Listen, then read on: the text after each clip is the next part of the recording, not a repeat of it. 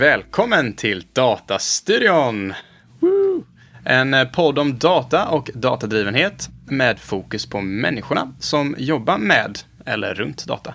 Vi vill tillsammans reda ut termer och begrepp, diskutera våra egna erfarenheter och på detta sätt hjälpa dig som lyssnare med konkreta tips och inspiration.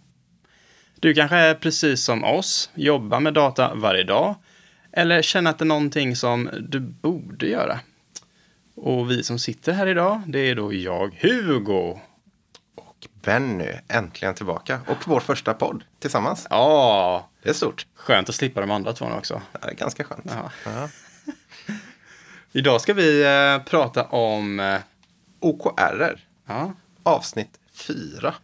du, det har blivit moget, eh, en, podd, en mogen poddserie vid det här laget. Mogen poddserie. Mm. Ja, det tycker jag. Ja, Och varför gör vi det då?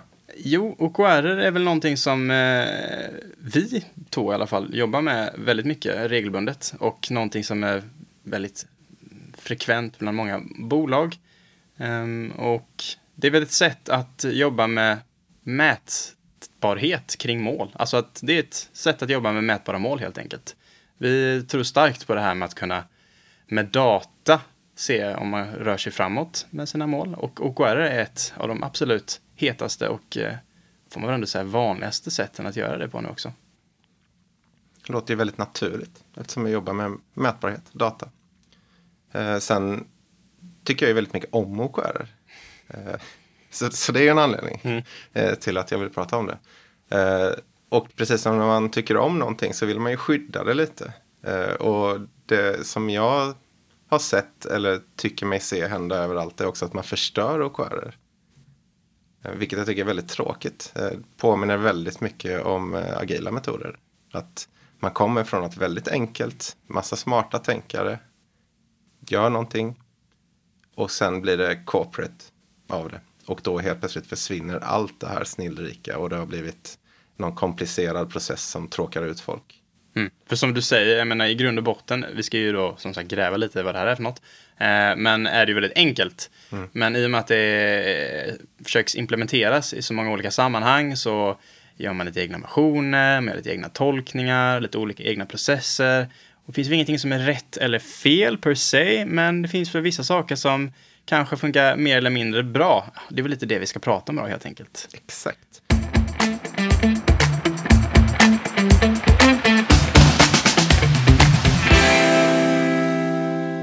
Alltså, dagens upplägg är väl att vi ska lite kort snacka om OKR på liksom en hög nivå. Vad är det för något? Vad kommer det ifrån? Och kanske vilka som man känner till som faktiskt använder det, det vill säga vilka bolag.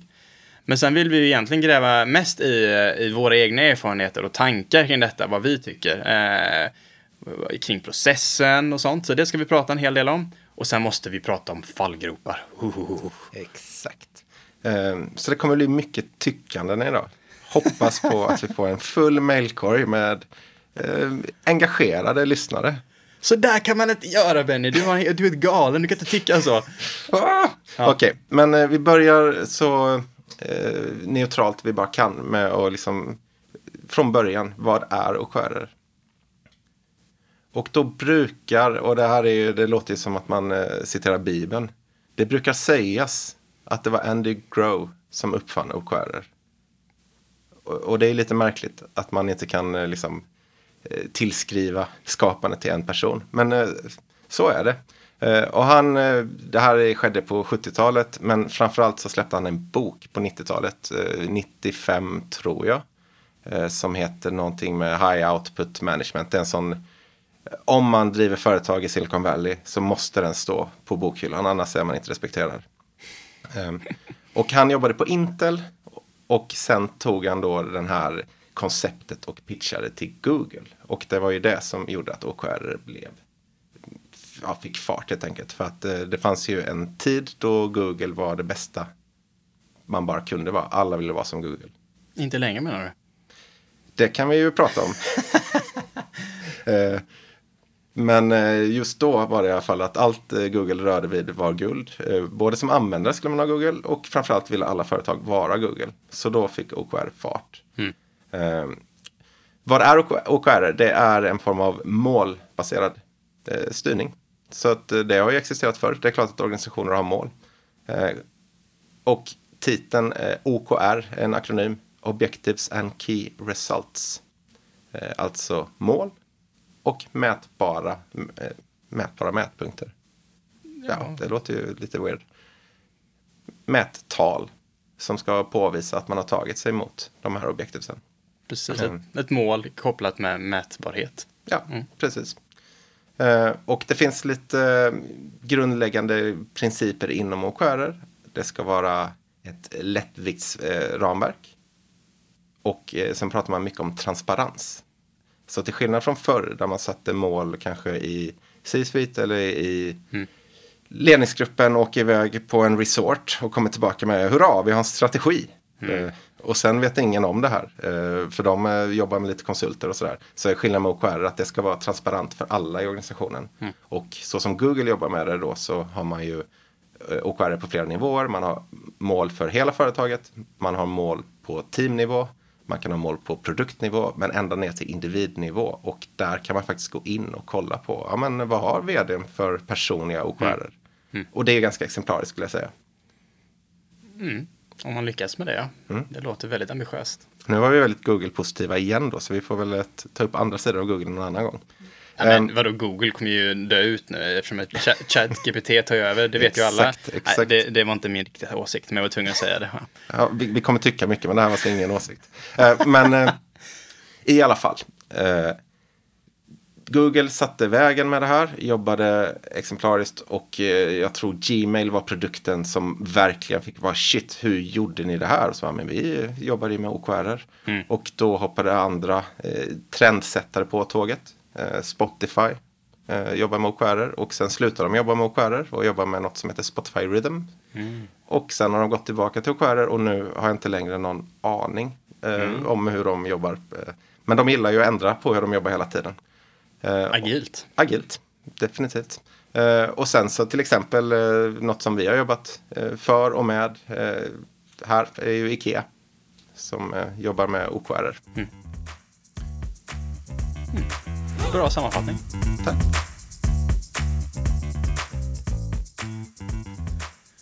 Yes, nu vill vi eh, snarare prata lite om hur det är att faktiskt jobba med OKR. Eh, lite från våra egna erfarenheter och kanske det som i alla fall är min erfarenhet är det svåraste och det är ju att faktiskt sätta upp sina OKR. Att faktiskt göra en objektiv som man känner är bra och representativt för det man vill jobba mot. Och det är en grej. Nästa grej är att då skapa sina key results, det vill säga hur man ska se till så att eh, man rör sig mot sin objektiv med mätbarhet. Då. Det här är inte lätt. Nej, det är inte lätt. Jag trodde verkligen du skulle säga jo det är det. Jag hade blivit Nej, riktigt jag tänkte mer att eh, eh, det är inte lätt, men ingenting är lätt. Man ska inte vara rädd för att... Eh, alltså det är skitbra med OKR. Ja, absolut. Så att eh, ibland känner jag faktiskt, men vi ska gå in på fallgropar sen. Ja, det ska så vi vi, Vi om vi börjar med, vad är nu ens ett objektiv? Ja men exakt. Vi har ju då eh, varit med och satt upp OKR flertal gånger i olika sammanhang. Men ett objektiv är eh, ett, liksom, ett tydligt, konkret eh, definierat mål. Eh, kort och gott. Eh, Det finns massa olika formuleringar på det. Men ett objektiv är liksom ett mål. Man vill komma någonstans. Har, har du ett bra exempel på ett objektiv? Jag vill eh, ta mig till New York innan det här året är slut. Och då, eh, eh, precis, och nu börjar jag direkt tänka massa saker när du sa det, bara är inte det eh, output istället för outcome, jag vet inte, vi kommer in på det. Ja, och det är alltså ett objektiv då, ett tydligt mål. Sen så eh, ska man då ha key results, eh, som är liksom eh, mätbara uppföljningspunkter. Eh, för att eh, om man lyckas med de här mätbara uppföljningspunkterna så i teorin, då rör man sig mot det här målet. Så då kan man väl säga en eh, alltså typ av success criteria, alltså att man har eh, ja, att All- man rör sig i rätt riktning. Alla i mitt sällskap har ett pass. Just det.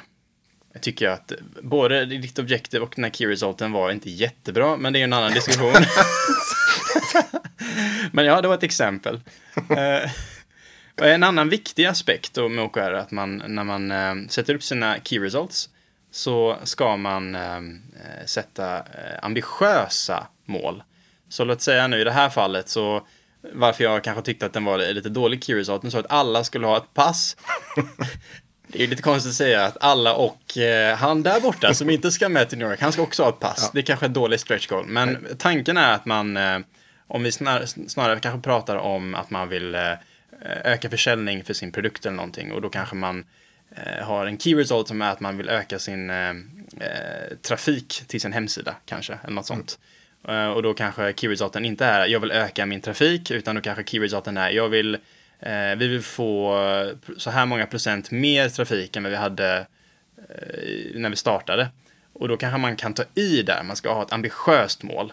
Eh, och då är inte det viktiga att man faktiskt uppnår det här ambitiösa målet, utan det viktiga är att momentum, att man verkligen rör sig i den riktningen. Så det är väl lite det som är tanken. Nu låter det som att du pratar om ett annat så här, nyckelkoncept inom OKR som då är stretch goals. Ja, precis, men det var det jag sa, stretch goals. Mm. Mm.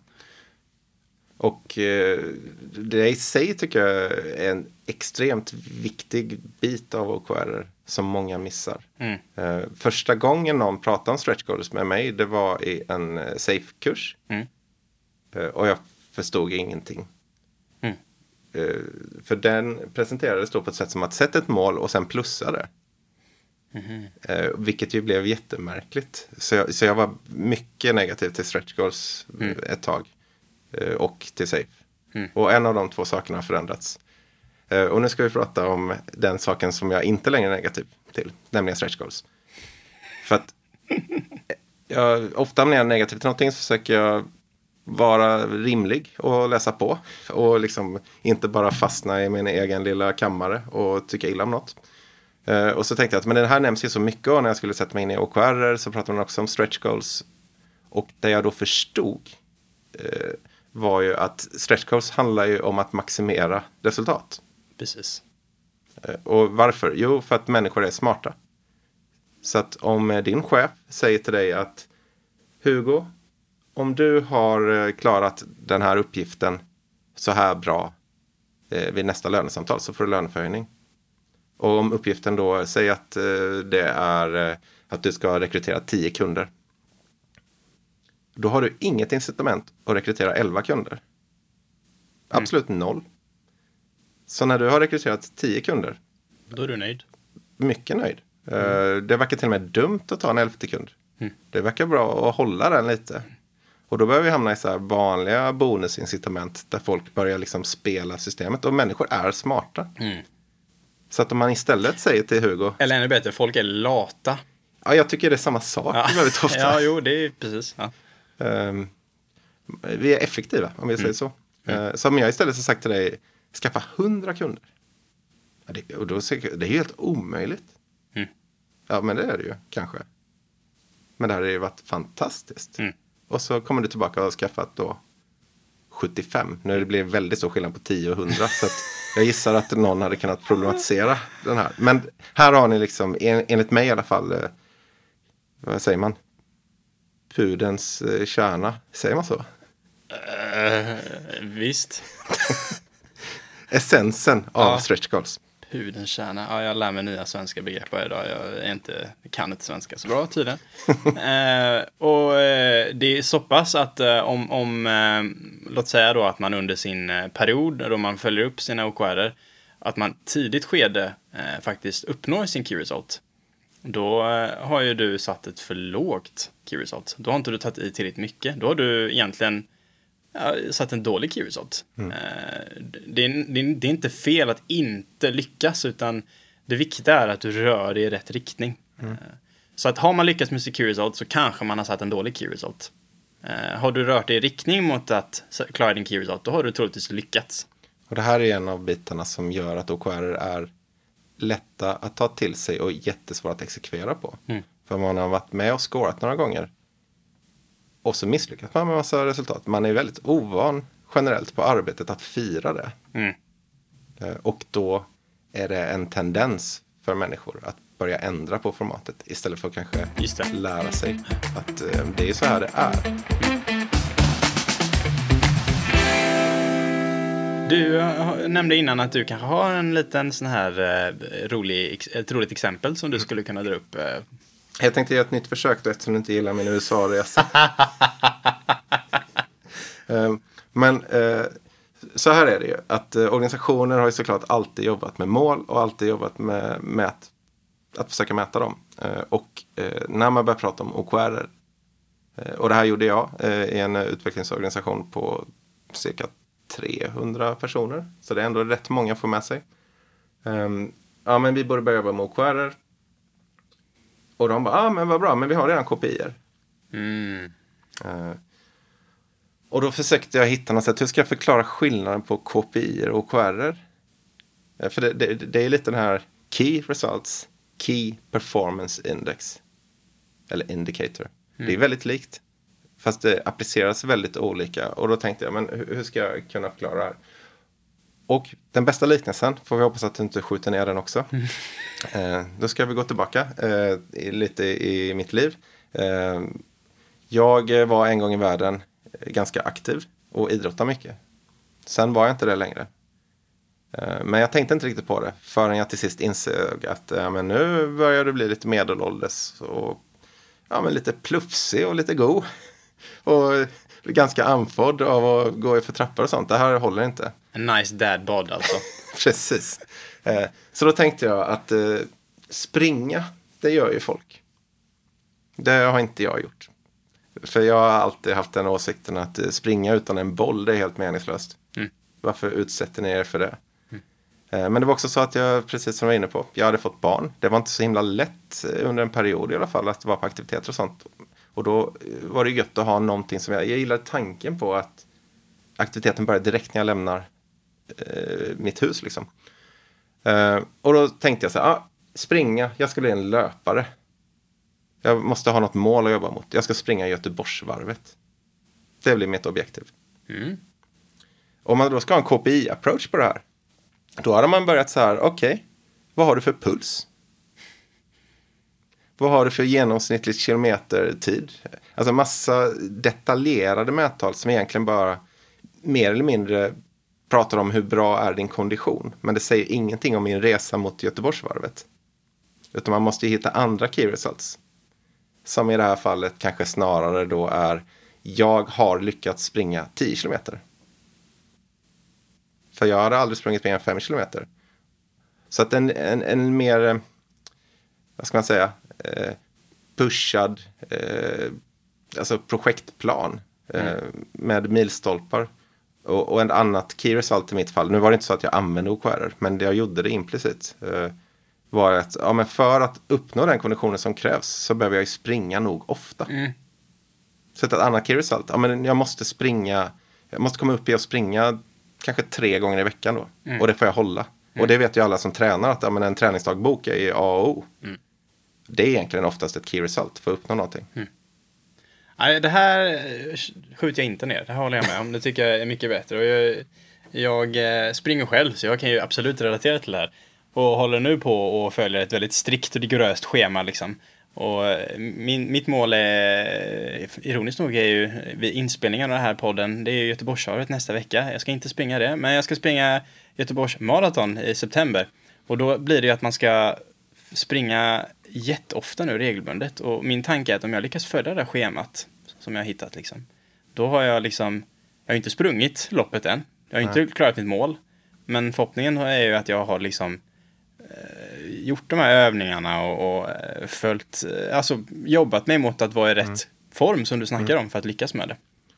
Och det som man ska komma ihåg här då är ju att man har ett mål. Alltså, det här, alltså OKR betyder modernt ledarskap. Det vill säga, jag har inte hittat på du ska springa på den här banan i de här hastigheterna med den här utrustningen. Alltså man har mikrostyrt målet som ledare. Man har sagt, Hugo, du ska springa ett maraton. Lansera initiativ på att ta dig mot det maratonet och se till att du själv vet. Eh, och jag förstår ju att alla lyssnare är supernyfikna på om jag tog mig runt på Göteborgsvarvet. det gjorde jag. Ja! Men jag hade aldrig sprungit längre än 18 kilometer när det var dags för den stora dagen. För det hade jag läst att man behövde aldrig. Så det var mitt längsta sp- springande. Det låter väldigt bra. Snyggt. Snyggt Benny. Tack. Ja, wow. Eh, Då signar vi upp för nästa år då. Ja, det får vi nästan göra. Det är bra nu när man har lyssnare som håller en eh, account.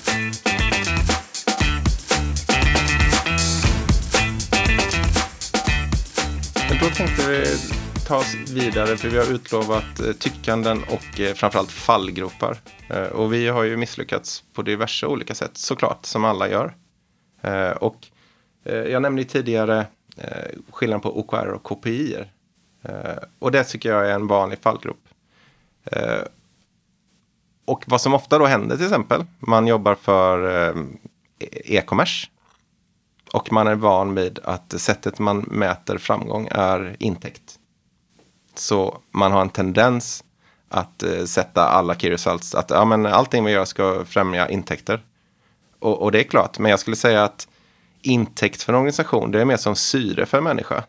Det säger väldigt lite om din utveckling och det är väldigt svårt att ta på. Det är väldigt svårt att skapa aktiviteter baserat på di- din syresättning eller i en organisationsfall eh, din intäkt. Självklart så måste ju alltså, finanserna gå hem och man måste monitorera det här och det är där KPI kommer in. Så att, eh, det är också väldigt viktigt för mig. KPI är bra, men det har inget med OKR att göra. Just det. Det skapar ingen riktning. Så det är precis, man ska inte blanda ihop OKR och KPI. Det är två väldigt olika saker. Mm. Två olika mindsets. Precis. Verkligen. Och båda behövs, fast de ska appliceras olika.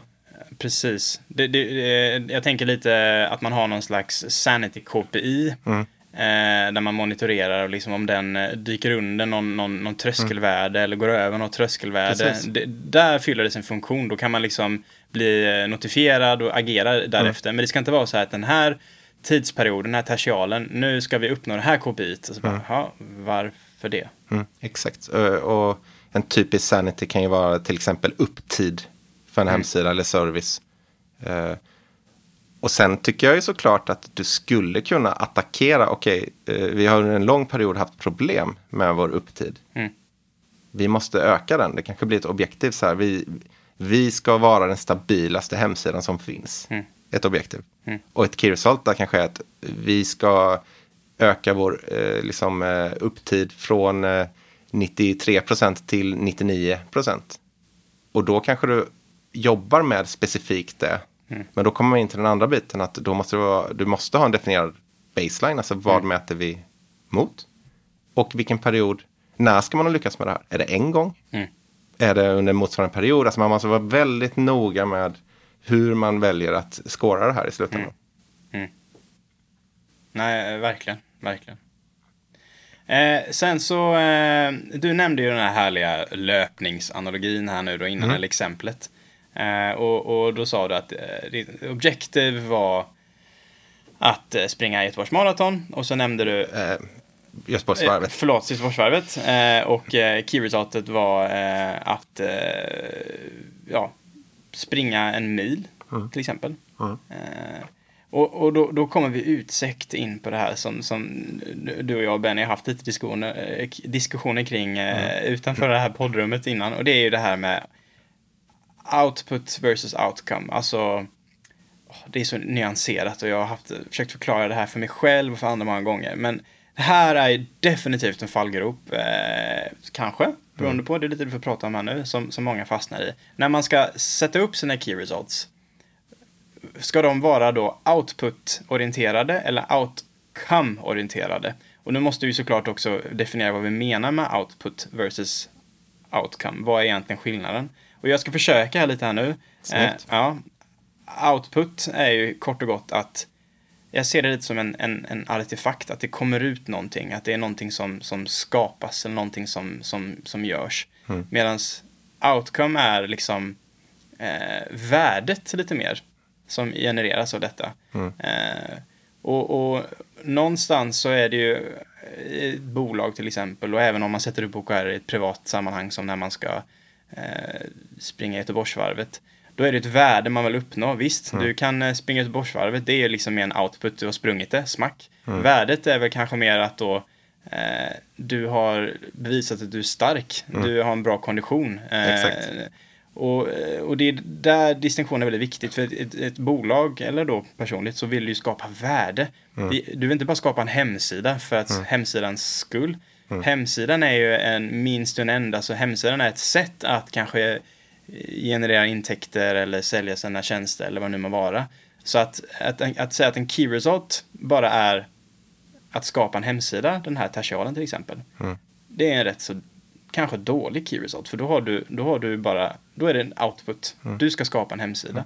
Det du kanske snarare vill säga är att eh, driva trafik till en eh, hemsida och sen ska man såklart spesa det med specifika värden. Mm. För då är ju trafiken till hemsidan kanske det som är värdet. Precis. Då har du liksom skapat lite, ja, eh, en publik som faktiskt exponeras till din information, till din offering och så vidare och så vidare. Jag håller helt med. Eh, Och jag håller också med om att det är väldigt svårt. Och, och det här är ju framförallt svårt för att eh, de traditionella målsättarna i en organisation, de är ju extremt vana vid att definiera output. Mm. Eh, det är ju så man är van vid att chefa. Det är konkret. Det är extremt konkret om man kan se att man har gjort något. Mm. Och det är dessutom så, eh, och framförallt då när man kommer till stora organisationer, att det är ju faktiskt inte bara så att cheferna eller ledarna Mm. eller numera coacherna eh, ska, är vana vid att ge liksom tydliga direktiv om vad som ska ske. Det är också så att de anställda är vana vid att få det. Mm. Så helt plötsligt så ska man vända på det här och, och skapa då något, ni ska, göra, ni ska skapa värde. Mm. Det, det är ju superstor skillnad på det. Och, men vi har ju tränat på det. Eh, om man till exempel eh, har kört Scrum så är man van vid att eh, ha ganska dåliga sprintmål oftast. Mm. Men det är precis samma sak. Eh, om sprintmålet är förbättra eh, vår eh, supportupplevelse för eh, våra hemsidanvändare. En output, om man kommer med den mindseten, då måste man skapa saker. Om man kommer med en outcome, då kanske det handlar om att eh, den här sprinten så tog vi bort tre eh, features i vår kod. För att vi insåg att det gjorde att supporten fungerar sämre. Och det är den stora skillnaden att output kommer alltid bara skapa mer och mer och mer. Och organisationer har en tendens att bara bli större, större och mer och mer komplicerade. Men outcomes ibland handlar det faktiskt om att göra motsatsen. Och att skapa friheten att förstå att vi ska uppnå det här.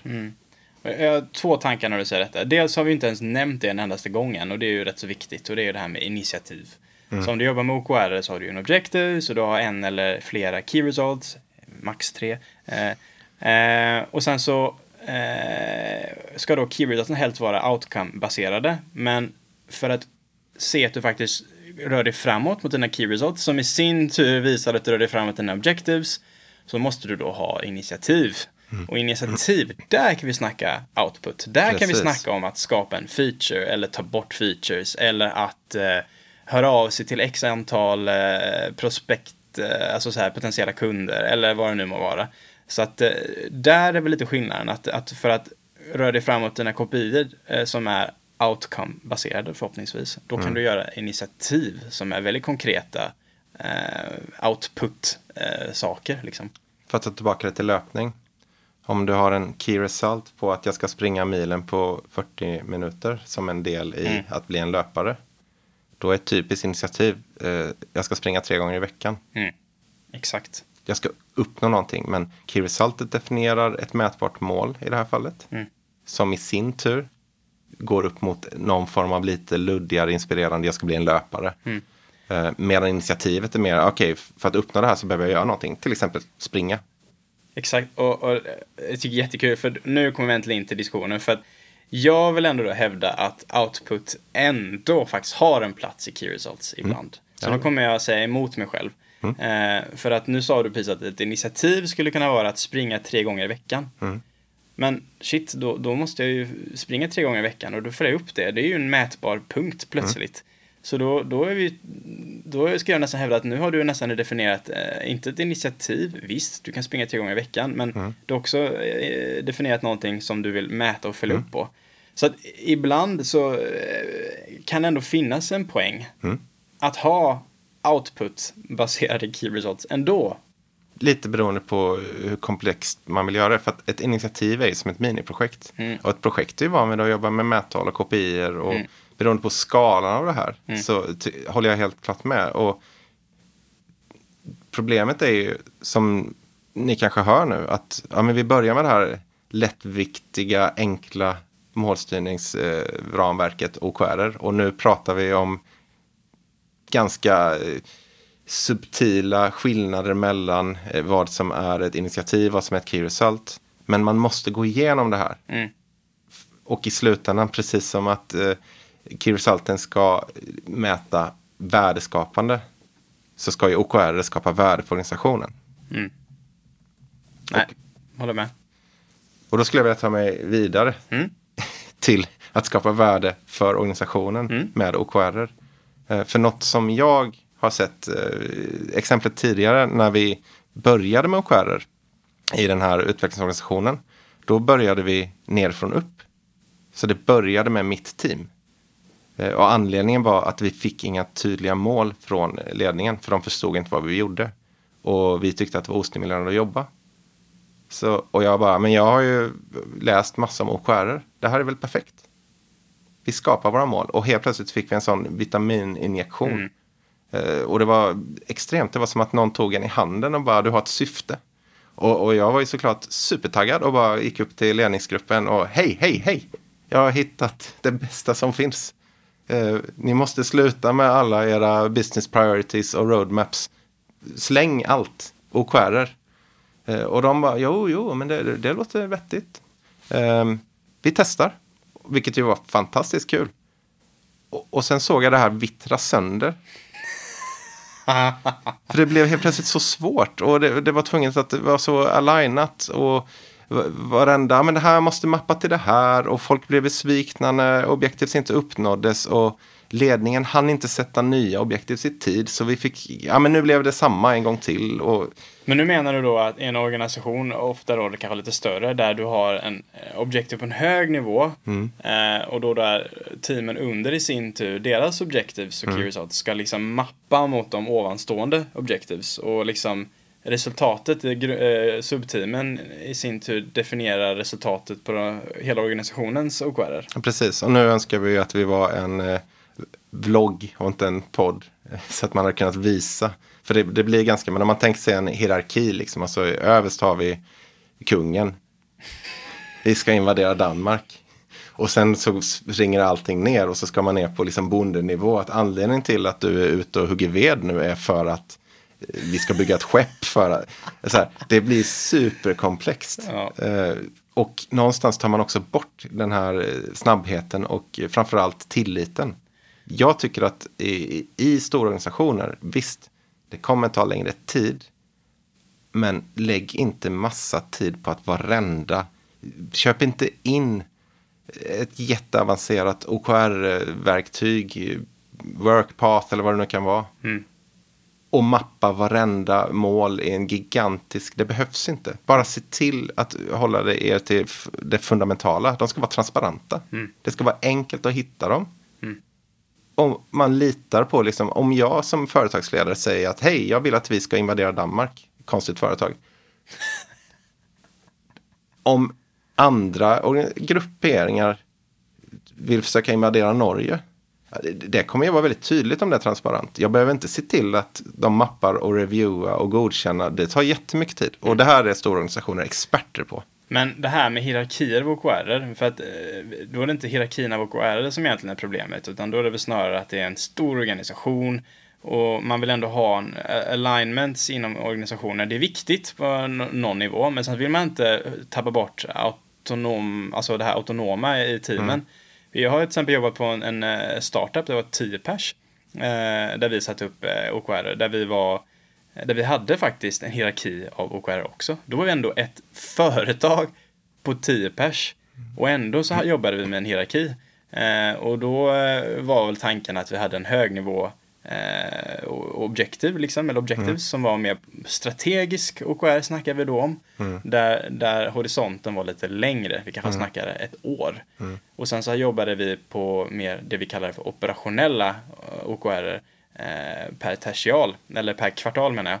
Eh, där eh, de i sin tur då skulle hjälpa mot de här strategiska eh, högnivåsgrejerna.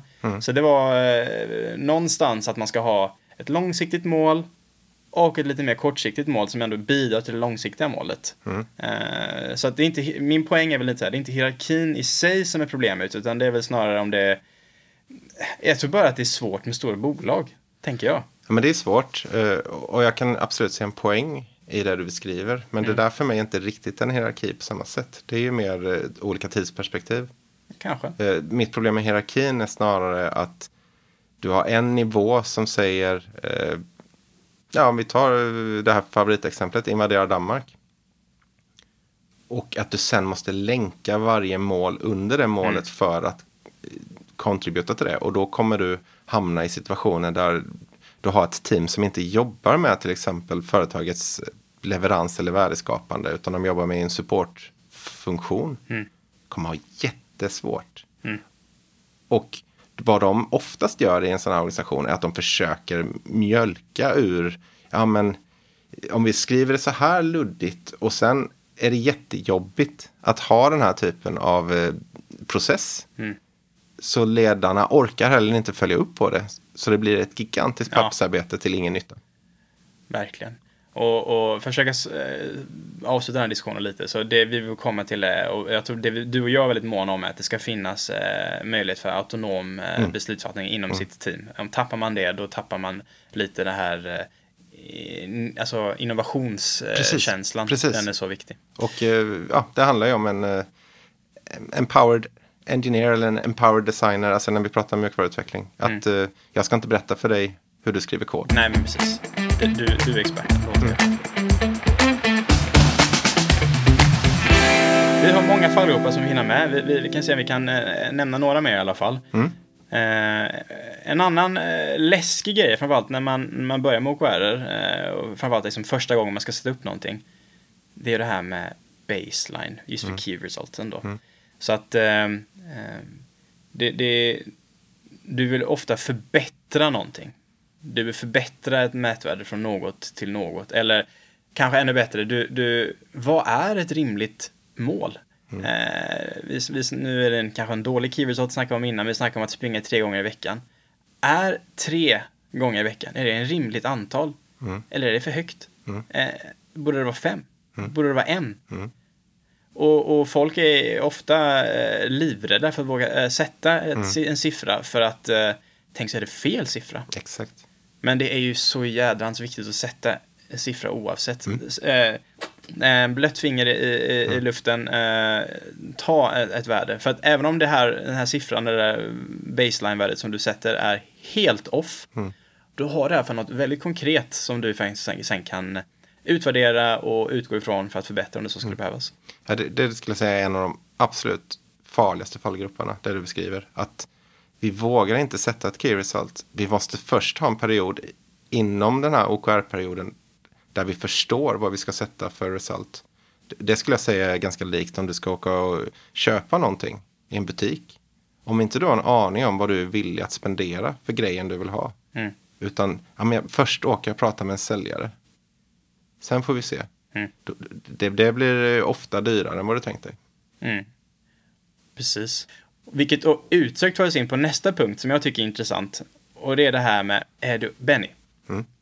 är det okej att uppdatera en OKR under en tidsperiod? Nej. Jo, för fasiken. jo. Jo, såklart är det det. det alltså, återigen. OKR är inte stentavlor som trillar ner med heliga regler. Det ska hjälpa dig och din organisation. Ehm, vi har inte pratat så mycket om hur man följer upp på dem. Ehm, mitt favoritsätt, an, en annan fallgrupp, så vi kan komma in där, eh, är ju att man, man måste följa upp så ofta så att folk kommer ihåg dem och att de känns relevanta. Och om man då gör det, om man har key results, så man, alltså vi kommer aldrig klara av det här. Det är inte jättestimulerande. Sjukt omotiverande. Då måste man göra någonting. Sen finns det ju olika metoder. Och det är samma sak som vi pratade om stretch goals. Vi kan komma in med lite regler. Eh, då menar man att ett bra key result klarar man ungefär 75-80% av. Klarar du mindre, ja då misslyckas du. Klarar du mer än 80%, ja då misslyckas du också. Just som vi sa, för fegt mål. Ehm, men om du har klarat 100% och det är två månader kvar på din period. Ja, då kan du antingen stressa upp resultatet. Du kan välja att bokföra det. Det här är klart. Done. Eh, Du kan se på stretch goals antingen för varje individuellt key result eller så kan du se det på alla key results. Mm. Jag föredrar det senare, att du sätter upp ett gäng key results och totaliteten av dessa ska du klara ungefär 80% av. Då är det riktigt bra Mm. Det. på att sätta OKR. Eller om du sätter en key result som du sen märker att oj, den här key resulten kan vi faktiskt inte påverka. För det här är någonting som, eh, vi har massa dependencies mot, mot andra parter eller någonting. Det kvittar vad för initiativ vi har. Vi i vårt team kan inte påverka detta. Det är också sjukt omotiverande. Slopa den i sådana fall om man upptäcker att det här kan inte vi påverka. Lägg dit någonting som man faktiskt kan påverka. Eh, det- ja, det är superviktigt tror jag. Så länge det då inte blir att du fick en outcome som ett key result och kommer fram till att det här kan inte vi påverka med vårt vanliga arbete. Mm. Så att vi byter ut det till en output som vi kan skapa. Ja. Ja, sant. Sant. Ja, och sen har vi även sista fallgruppen som jag ändå vill nämna också. Eh, eh, och det är ju det här med att eh, det finns en poäng i att eh, faktiskt hålla sig till sin period. Eh, och att man inte ska hålla på och kontinuerligt rapportera hur det går eh, för sina key results under periodens gång till eh, andra chefer och dylikt, andra team, utan låt perioden rinna till sitt slut. Sen kan man rapportera resultat. Eller? Håller jag med om. Aldrig sett det hända. Det kan nämligen skapa oro och liksom återigen kopplat till det här med autonomitet. Liksom. Låt teamet, eh, trust the process, låt teamet äga det. De, kan, eh, de kanske eh, avvaktar med en key result mot slutet av en period och, och satsa stenhårt med massa nya initiativ till slutet och, och satsa på det först då. Liksom. Precis. Eh, Men återigen, i de stora organisationerna kommer eh, mikrostyrningskänslan krypande. Eh, Jag sitter just nu på veckobasis och rapporterar till fem gigantorganisatoriska key results. Eh, Och för att de vill hela tiden se en progress så att vi faktiskt klarar det. För att i sin tur kunna rapportera till nästa nivå. Och då är vi uppe i högsta, högsta nivån liksom här. Eh, och det skapar ju, dels tar det en massa tid. På riktigt, det tar av min arbetstid att rapportera. Det är inte jättestimulerande. Men det skapar också en känsla av att eh, litar ni inte på oss? Precis. Och den känslan vill man bort ifrån. Men då så, då är det ju dags att avsluta. Eh, Och man skulle kunna säga att vi har ju en eh, KPI på vår podd, att den ska vara 30 minuter cirka. Så, den vill man ju bevara. Idag har vi pratat om OKR, Eh, lite om var de kommer ifrån, eh, lite om vad det är och då framförallt eh, vad vi tycker att man ska passa sig för. Med det sagt, det är bättre än alternativet. Mycket hellre att man kör OKR dåligt än att man inte kör OKR. Det är min åsikt. Det är jättebra. Var inte bortskrämd. Har du inte jobbat med det, testa det. Mm. Verkligen. Och, och det är okej att göra fel. Eh, kopplat till det här med att det är okej att uppdatera. Eh, och tänker igen på min startup-miljö där. Vi, första kvartalet när vi satte upp det, jag tror vi ändrade vår key results eh, ja, varannan, var tredje vecka liksom, i början. Och det var för att vi försökte lära känna. Men det, och det var superviktigt och det uppdagade så mycket bra saker.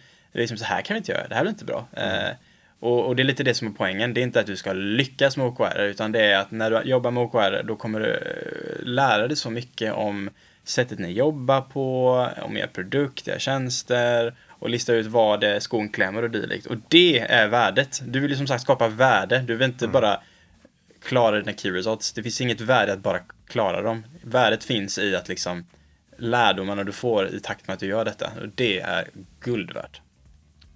Jag tycker du sa det väldigt bra där. Det är fina slutord. Det handlar inte om att lyckas med OKR. Det handlar om att lyckas med vad din organisation vill göra. OKR är ett hjälpmedel, inte ett mål i sig själv. Ja, tack för att ni har lyssnat. Och så eh, ser vi fram emot nästa avsnitt. Eller hur? Verkligen. Tack för idag.